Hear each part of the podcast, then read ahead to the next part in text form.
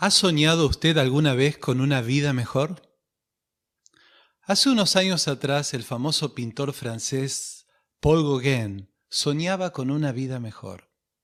Cansado de la complacencia y de la fortuna, dejó todo y emprendió un viaje a la Polinesia francesa en busca de una vida satisfaciente en un entorno paradisíaco. Pero ¿encontró allí la vida que soñaba?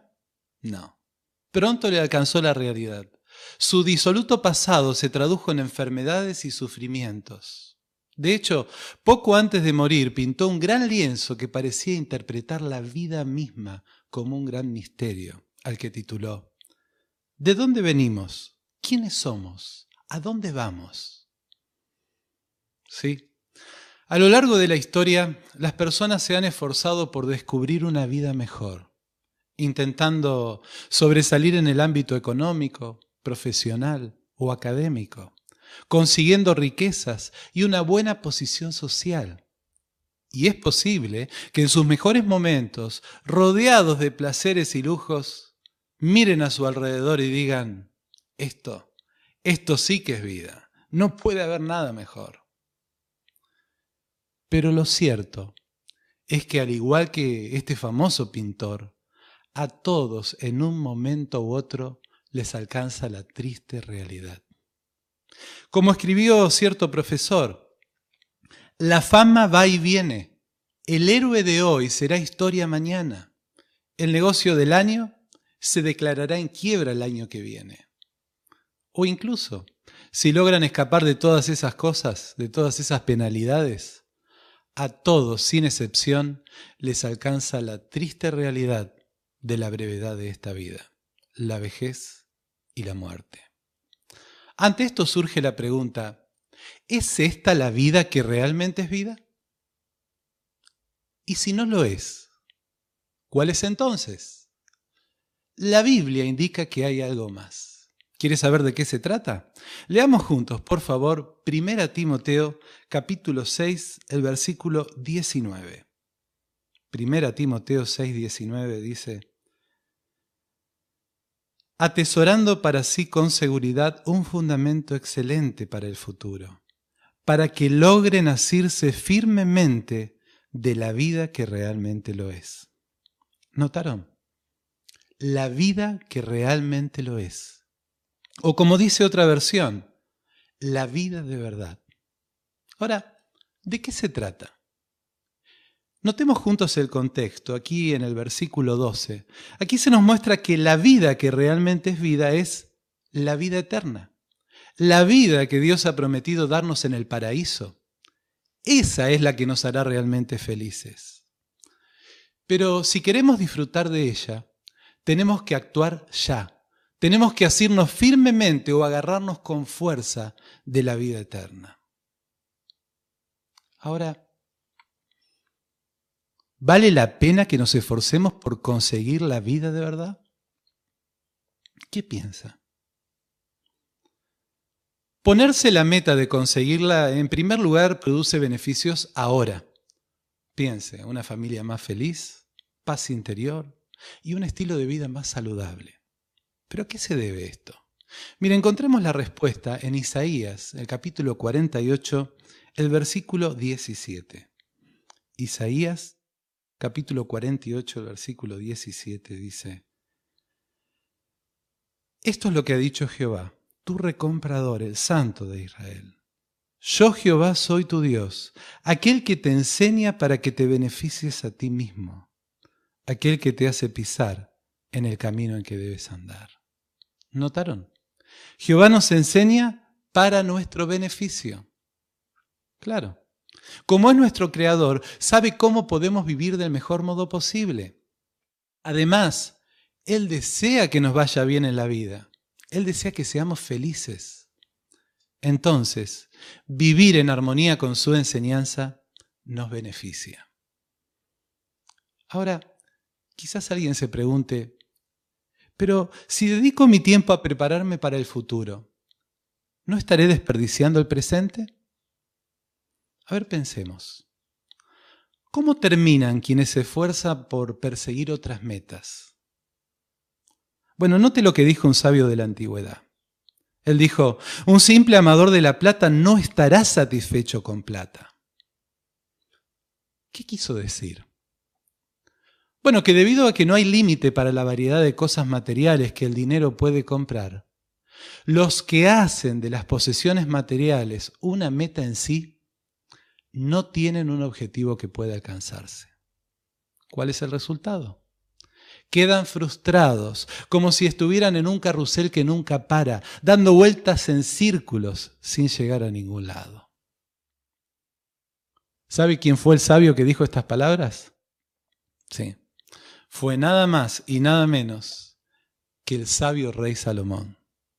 Él trató de averiguar si las riquezas y los lujos podían hacerlo feliz. Podríamos decir que tuvo todo lo que quería. Mire, tuvo sabiduría, tuvo fama, tuvo riquezas. Fue un brillante diplomático, un excelente constructor y comerciante. Pero ¿cuál fue el resultado? ¿Consiguió la vida que realmente es vida? No. El esfuerzo le pareció totalmente inútil Incluso dijo, he llegado a odiar la vida misma. Claro. Al igual que el pintor que mencionamos al comienzo, Salomón aprendió que una vida de placeres y lujos nos deja insatisfechos y vacíos. Entonces, esforzarnos por conseguir la vida de verdad no es desperdiciar el presente. Por el contrario, obtenemos muchos beneficios. De hecho, la vida ya es de por sí una gran bendición. Mejor es un corto viaje que nada, ¿verdad? Pero no era la intención de Jehová que recorriéramos solo el breve trayecto que hay del vigor de la juventud al dolor de la vejez. No. Su deseo es que disfrutemos de la mayor bendición de todas, la de vivir para siempre. Entonces, esforzarnos por conseguir la vida de verdad también produce magníficos beneficios en el futuro. Por ejemplo, piensen esto. ¿Se imagina lo que será despertar cada mañana por la eternidad sin una sola enfermedad, ni física, ni mental, ni emocional? ¿O el placer que será estar rodeado de familiares y amigos? Sí, incluso de aquellos que tanto extrañamos, los que hemos perdido en la muerte. O poder dedicarnos a eso que tanto nos gusta. No sé, tal vez le gusta la música, le gusta la arquitectura, las ciencias. Bueno, imagínese seguir aprendiendo y disfrutando con toda una eternidad por delante. ¿Sí?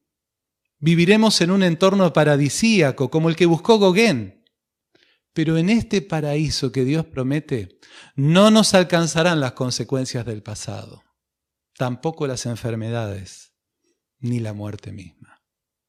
Entonces, no olvidemos, concentrarnos en alcanzar otras metas es en realidad perder el tiempo. ¿Por qué? Miren, en Primera de Juan, capítulo 2, versículo 17, encontramos la respuesta. Primera de Juan, capítulo 2, versículo 17, nos dice por qué es perder el tiempo. Allí dice, porque el mundo va pasando y también su deseo. ¿Notaron? El mundo va pasando. En otras palabras, todo lo que el mundo de Satanás ofrece desaparecerá. Pensemos si no en el esplendor del imperio romano que existía cuando el apóstol Juan escribió estas palabras. Claro, quienes vivían en ese tiempo pensaban que era imprudente no confiar en la permanencia de ese gran imperio.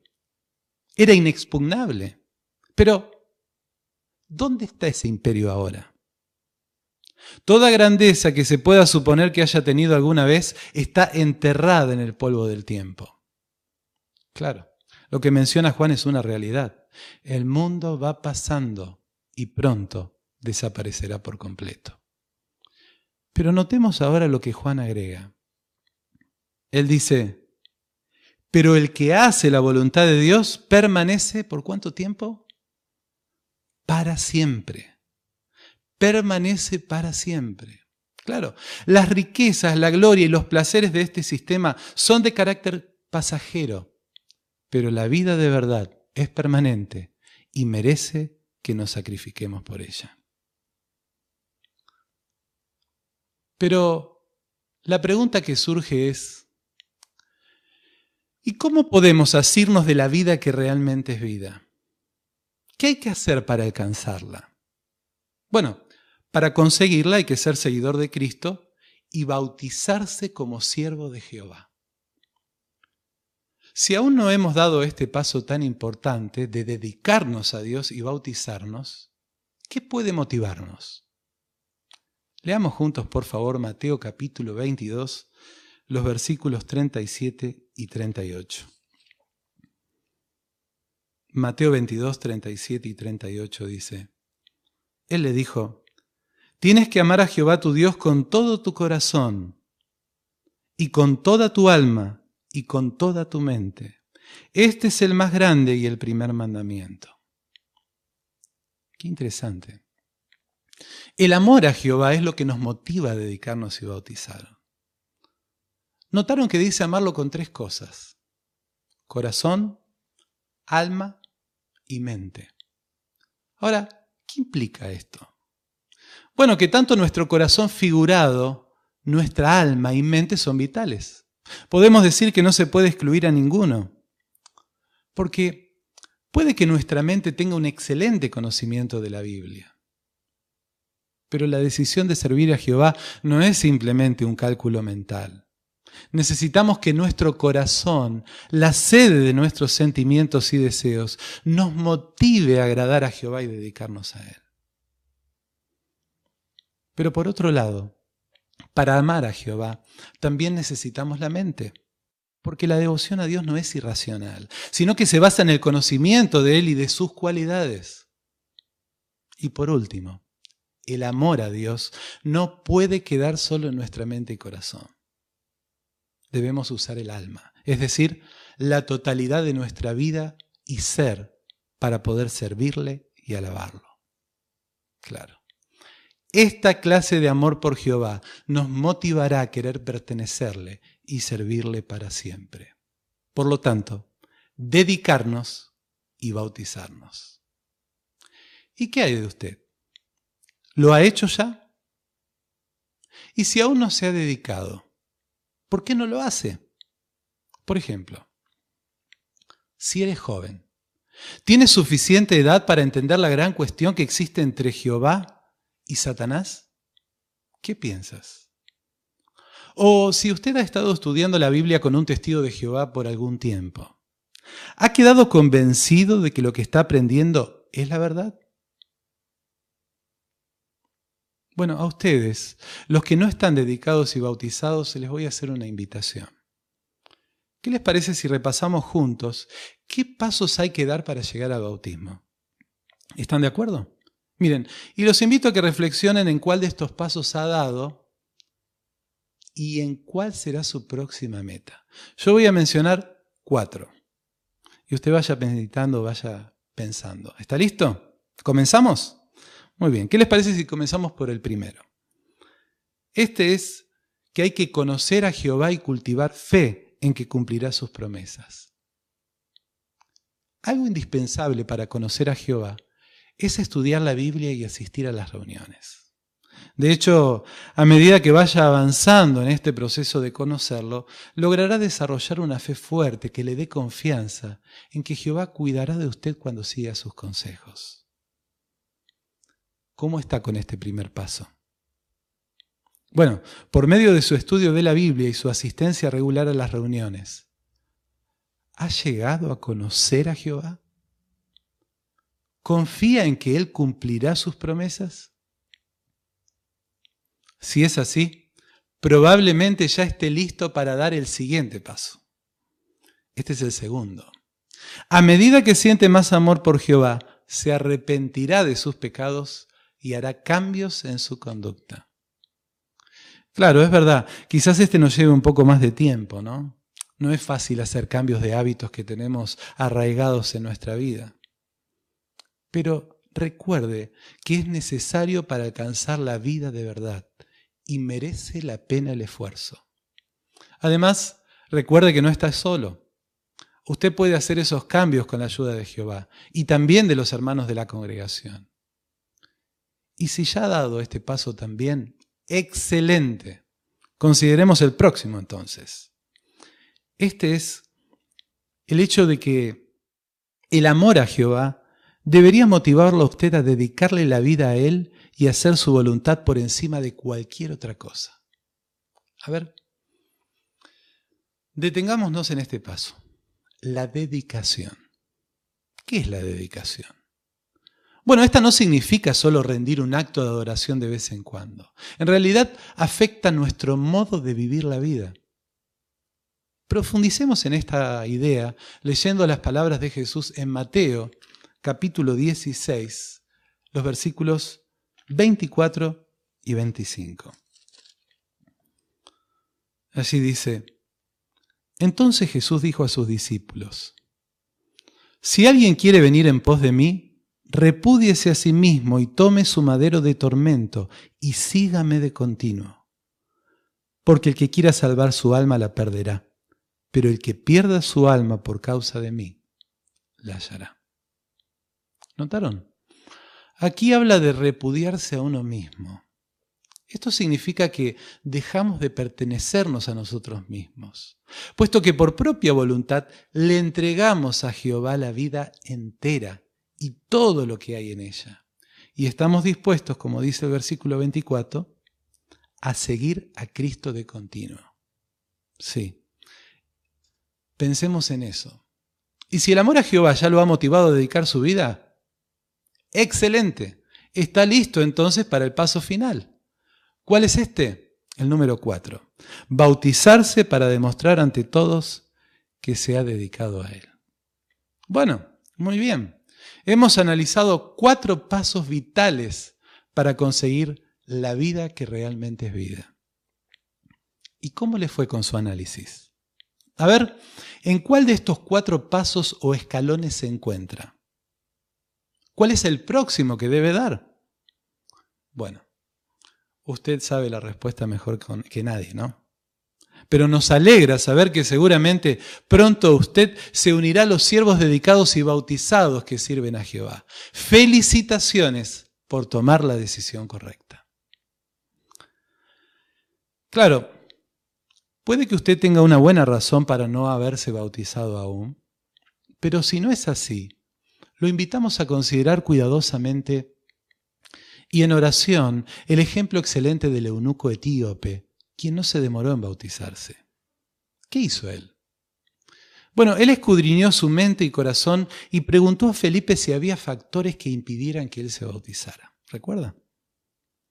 Pero como no halló ninguna causa para aplazar el bautismo, él dijo, ¿y qué impide que yo sea bautizado?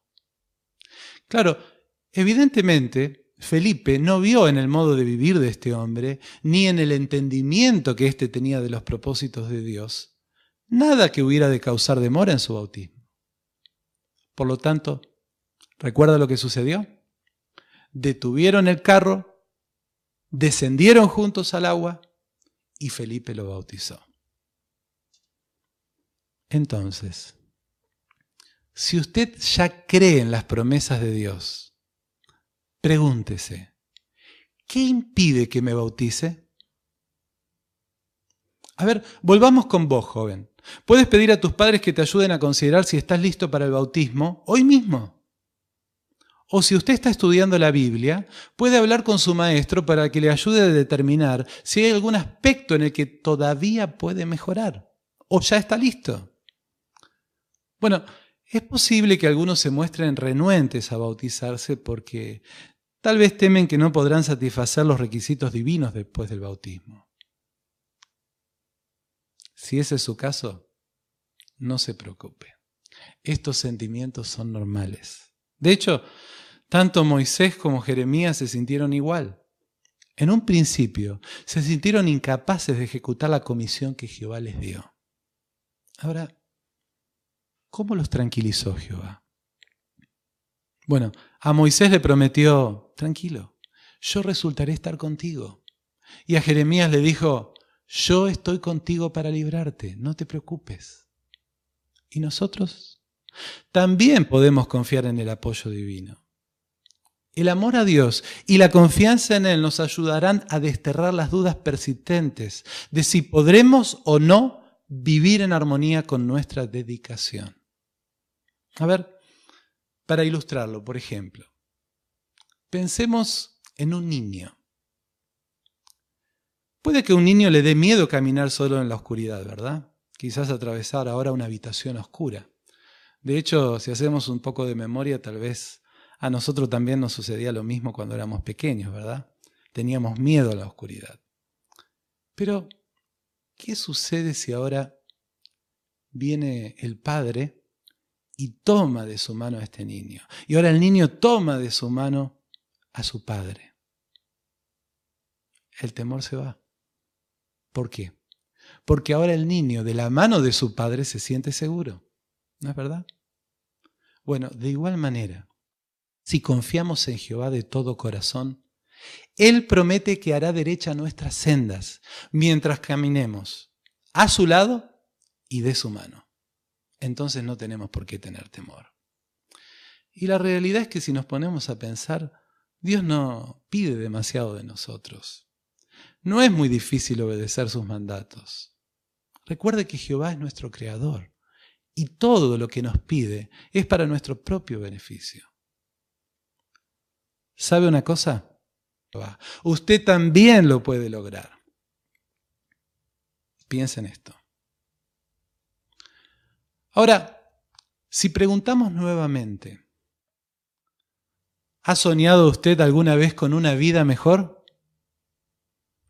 ¿Qué diría ahora?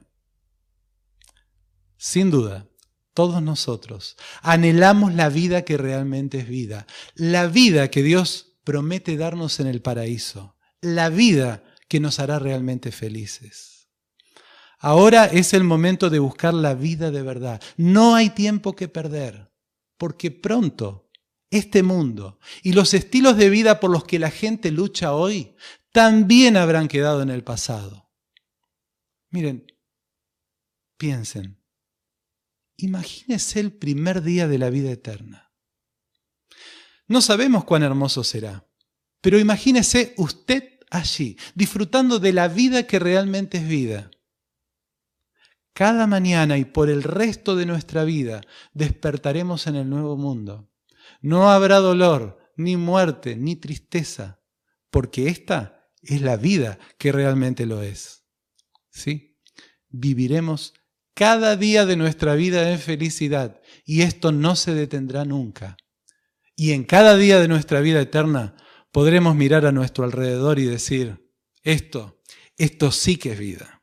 La vida que realmente es vida será para siempre y no se detendrá.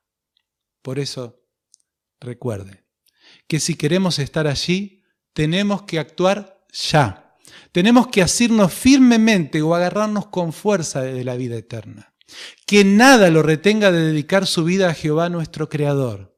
Si así lo hacemos, si nos esforzamos vigorosamente, de seguro alcanzaremos dentro de poco la vida de verdad. Sí, la vida que realmente es vida.